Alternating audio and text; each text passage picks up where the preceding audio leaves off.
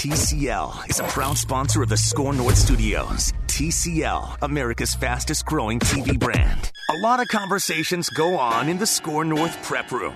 You get to hear them with a cast of characters and your host, Danny Cunningham. It's Cluster Fun. Hello, welcome to Cluster Fun. I'm Danny Cunningham. That's Declan Goff, who uh, is still kind of missing part of his teeth, I think. Kinda. They did like this little temporary thing. It's gonna fall out when I eat something sticky. She said, and I love sticky things. What are you going to eat? Probably some candy. You know, some something silly. I, I still eat a lot of ices because I'm a child.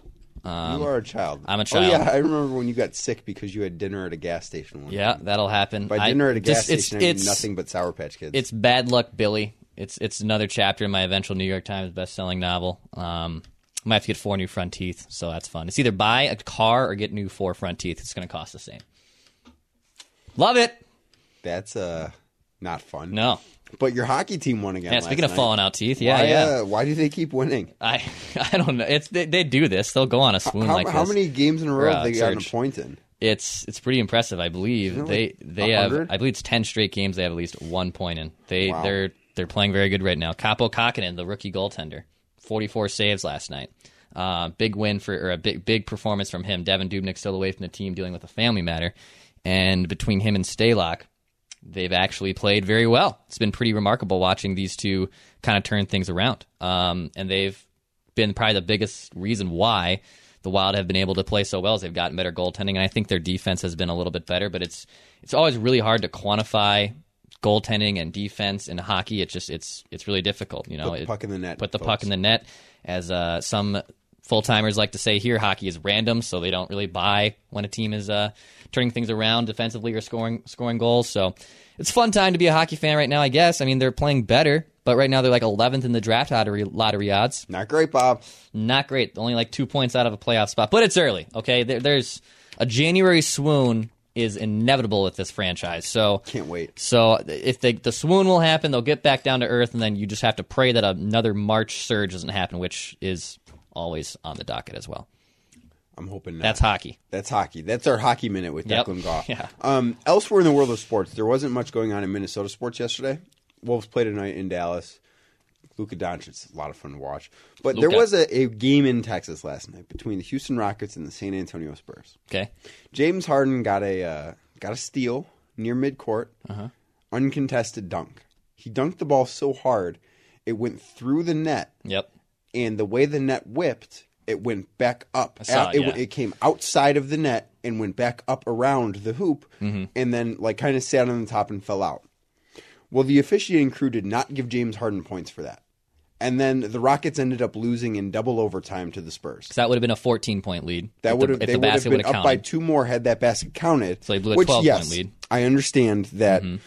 Houston probably should not have blown the lead. However, they still should have won by two mm-hmm. because that's the way the game ended. Right. That's the way regulation ended. showbiz, Tied it. They were robbed of two points that very clearly happened. Yeah. And I'm really curious to see what the NBA does about this. Yeah, that's interesting. It's I mean they're essentially playing a game under protest, like it's it, like in baseball. You know, Yeah. they, they they I don't know if you do a P in that. I don't know what they do in basketball, but I mean, what happens if if they get it? So they just flip the win win and loss. I would guess that they would award if if the NBA chooses to do anything, which I don't know. I would guess they go back to that exact point in time Mm-hmm. and replay the rest of the game with the Rockets ahead by 14 starting there. They award James Harden his 2 points and then the rest of the game gets replayed. So like they would.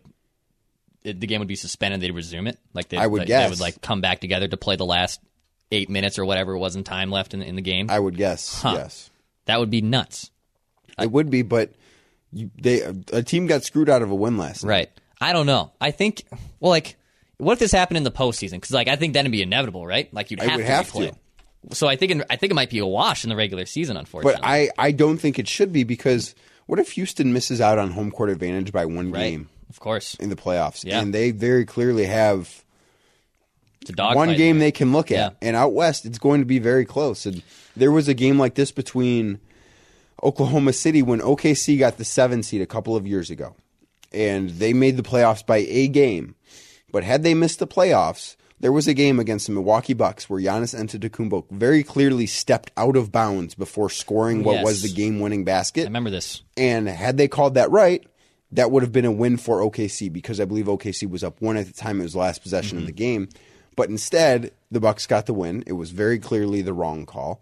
I I think the NBA needs to do something about this to to make things right. Houston got screwed. I will say the NBA is the most progressive league at something like this. I wouldn't. They would. They are easily the most likely to change a rule and and and get it right. Um, even if you're not a big NBA fan, I think they they they know what they're doing in, in that regard. Yeah. And even with, um, I mean, their new idea for the playoff format and the new in-season tournament, I think that's great. I think that's a great idea for basketball. Um, s- uh, so I, I think if there's anyone to do it, it's the NBA. But I, I'm curious what happens there. The Wolves, uh, do they play tonight? They do in Dallas against Luka Doncic All and right, the Mavericks. Luka. Dal- uh, Dallas are four point favorites over Okay. the uh, Wolves right now. Luka Doncic, early front runner for MVP. Right. Is uh and and he's basically carrying Dallas to wins this year. How's Dallas doing? Dallas is doing very well. Yeah. They are uh, 14 and 6 after a win last night. Okay. They kind of stomped on the, the Pelicans. Yep. But Dallas has looked very, very good. Uh, Luka Doncic looks like kind of what LeBron James looked like at this age. Your impressions of uh, and and your thoughts on Jeff Teague moving into the bench role. Think it's a very good idea for this team. I think that it optimizes their best lineups. Um, I wrote this last week, right after the switch was made, and the starting lineup that opened the season up only started five games together because of various Yeah. things. Whether it's Carl getting suspended, Andrew having a family issue and then getting sick, um, Jeff Teague dealing with an illness, just Robert Covington missing a game here. Like that's that caused them to only start five games together. That was still their most played five man lineup was Wiggins, Towns, Covington, Teague, and Treveon Graham. Yeah. That lineup had been outscored in 70 minutes by 14 and a half points per 100 possessions. So not very good. Not They- great, Bob. Just getting throttled, yes.